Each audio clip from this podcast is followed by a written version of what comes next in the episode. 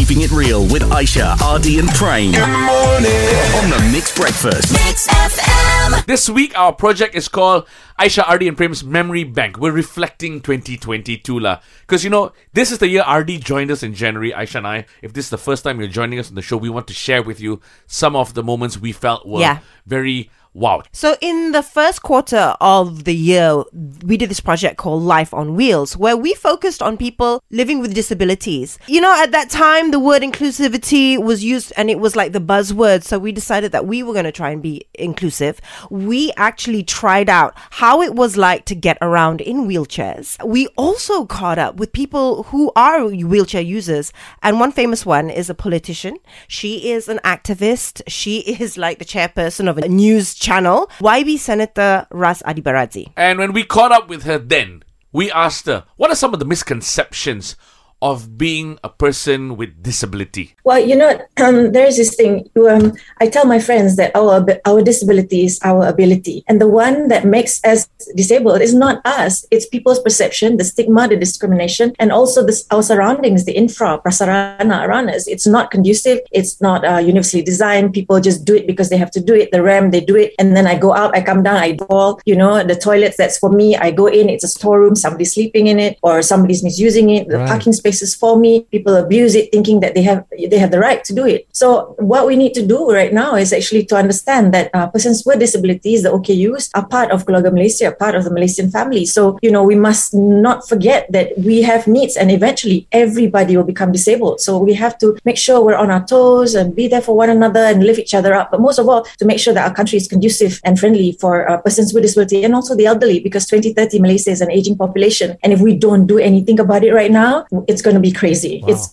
just going to be crazy. Have you seen any change as a senator? And you've been actively pushing this agenda, like for us not only to respect but to include. And that's the theme for this week. We want to talk about inclusivity. So, is there any change? Well, there there is change. Uh, I have managed to have them think on what what it feels like to be disabled. So, but it's slowly but surely. It's uh, very frustrating for us because it's too slow. I give an example. Like some of my friends, they go to school, they uh, they're wheelchair users, and then uh, the classes are upstairs. I mean, like, come on, you know, um, the headmistress or the, the pengetua, you know, they have to be in charge. You know, you know somebody who needs to be on the ground. Takkan the parents have to carry them or friends have to carry them up. You know, so many of my friends went through that many years, and now even today, as we speak, it still goes on. Uh, so we we really really need to open our hearts and open our minds and realize that we have to stop this discrimination and and treating uh, disabled persons like this. Um, we have rights. You know, like we can work, uh, we can go to school, we can have a family, but if you don't allow us to to to have all that, it's very very difficult. You know, and and as I mentioned, that every one of us eventually will become disabled. I remind everybody in the upper house that we have to be very very careful because if we don't do this not right now, if we don't uh, create more awareness, if we don't push the the uh, municipalities, the building owners, you know, the, the different different state, um, you know, the stakeholders, then forever we're going to suffer. Uh, the persons with disability do not have access to education, to transportation, to rights to work. You know, I give an example. If I'm going to be applying for a job and, and I see the form, right? And then if I say, uh, they, they, it says they're sakit, I'm like, okay, but I'm not sakit. I'm disabled, but I'm sakit. I'm not sakit, you know?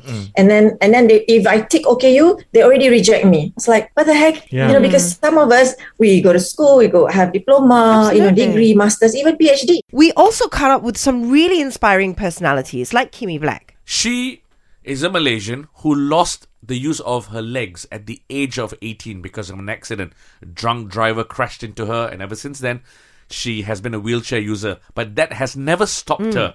She's a singer songwriter. She has finished her MBA. She is also a beauty pageant contestant. Yeah, she is so inspiring. So obviously, we learned a lot of things from her. What was the big turning point in your life that made you want to achieve all those great, amazing things that you've already achieved till today? I actually was in rehab, right, in uh, Singapore.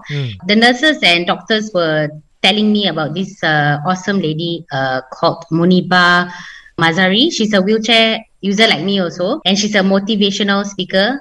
I found her on YouTube lah after my my friends were talking about it. So uh, I was very inspired by her, the way she talked, the way she she don't really care about what other opinions about her. So uh, I told myself that hey, one day I want to be like her, you know, because uh, my friends also told me that I they encouraged me to find what I am capable of in the future. Right. So my turning point was um, when I actually did attempted uh, suicide lah, but I will never do it that again. I told myself that there was more to life and I was given a second chance to begin with after the accident to even breathe in this world, right?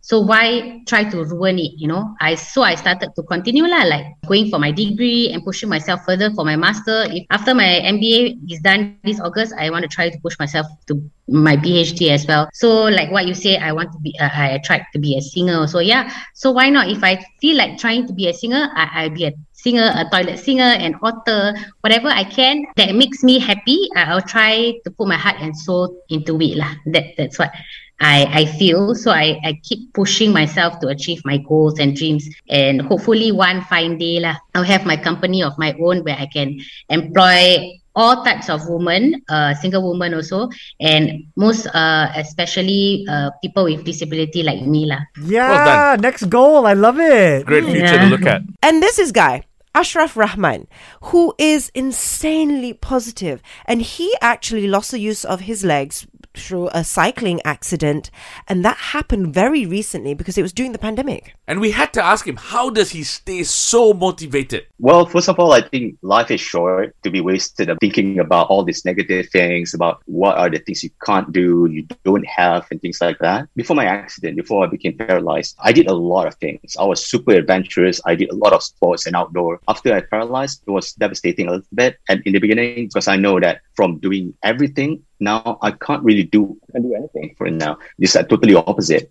But when I rethink everything properly, basically life is short. And then if you are thinking all about the negative part, you are the one who are actually wasting your time and, and being stressed and depressed is just like going to affect you, not everyone else. Of course, the people around you as well, but it's basically yourself. So I don't want to waste my time on that. I will just think forward about like all the positive things and then what I can do with in this condition and then what I still have. It could like been worse actually. And that actually one of the things that actually motivated me to, to move forward. So I don't feel that and being in on a wheelchair is actually a, a limitation for that. I think it's just like doing the same thing, maybe in a different way uh, on on a wheelchair. So I think that that's one of it. Um, even right now, also, uh, um, I'm still continuing doing a lot of things that I'm doing. Uh, I still run my businesses. I have a fashion boutique, a kebaya boutique actually. Um, I'm, I run um, a website uh, design and development company. I also have a graphic design studio, and there's a new another two business venture that I'm, I'm planning right now and. Wow. It's actually on on visit and pastry and also on fine art. So those those are whatever what I'm planning, and I'm also running my own. The biggest thing actually, I'm running my own NGO, Humanity Heroes uh, Wow. Foundation. So there are a lot of things going on in life right now. It's not impossible to do anything that you want. Um, it just may be a different way to do it. You still have a dream, and and whatever the dream that we have, we should just continue it.